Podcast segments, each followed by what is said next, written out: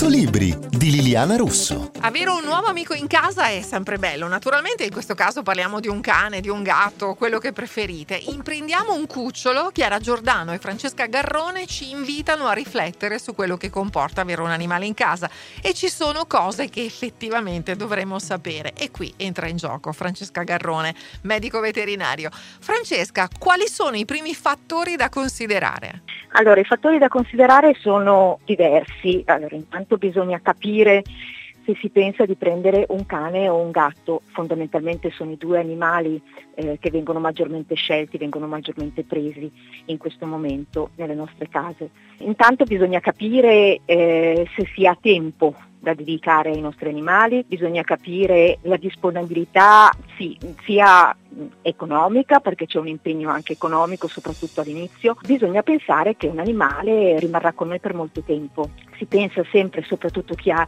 figli, che se ne occuperanno i figli, questa cosa non capita praticamente mai perché vengono presi per i bambini ma poi alla fine la gestione ce l'hanno sempre i genitori, soprattutto la, la madre, quella che principalmente dedica il suo tempo a loro. È una, una bellissima avventura ma deve essere fatta in maniera diciamo responsabile assolutamente. Il cane ha bisogno per esempio di uscire numerose volte, soprattutto nel caso in cui eh, si viva in una città.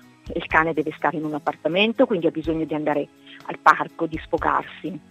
Il gatto da questo punto di vista è molto più gestibile ovviamente perché il gatto ama stare in casa, non ha bisogno appunto di, questo, eh, di queste attenzioni. E poi c'è la gestione appunto dicevo, vi dicevo medica, deve essere portato dal veterinario, soprattutto il cane all'inizio diverse volte, bisogna seguirlo dal punto di vista della dieta, bisogna seguirlo dal punto di vista dei trattamenti antiparassitari che vengono fatti praticamente durante tutto l'anno, soprattutto nelle città.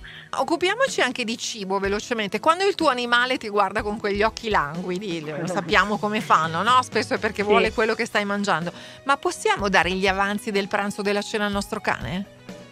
Allora, dovrei dirvi di no, Fondamentalmente non tanto per il tipo di cibo, ma perché vi dirò che la patologia più frequente in questo momento, se di patologia possiamo parlare, è l'obesità. La maggior parte dei nostri, moltissimi dei nostri animali eh, sono sovrappeso o addirittura proprio grassi. E questo ormai è assodato che è principalmente dovuto a, agli extra, alle cose che vengono date in più eh, rispetto alla loro dose normale di, di cibo. Quindi non lasciamoci, non lasciamoci in qualche modo eh, Questo vale per il cane soprattutto. Sì, esatto, eh. soprattutto il cane sì, che si mette lì, sì. ti guarda e tu ti senti in, quasi in, in, colpa no? perché non gli dai qualcosa, ma lo facciamo anche per il, per per il, il loro bene. bene assolutamente, certo. assolutamente. Quindi queste e tante altre domande e risposte le trovate in Prendiamo un cucciolo di Chiara Giordano e Francesca Garrone. Il libro è pubblicato da Cairo e editore, sono Liliana Russo e noi ci vediamo in libreria.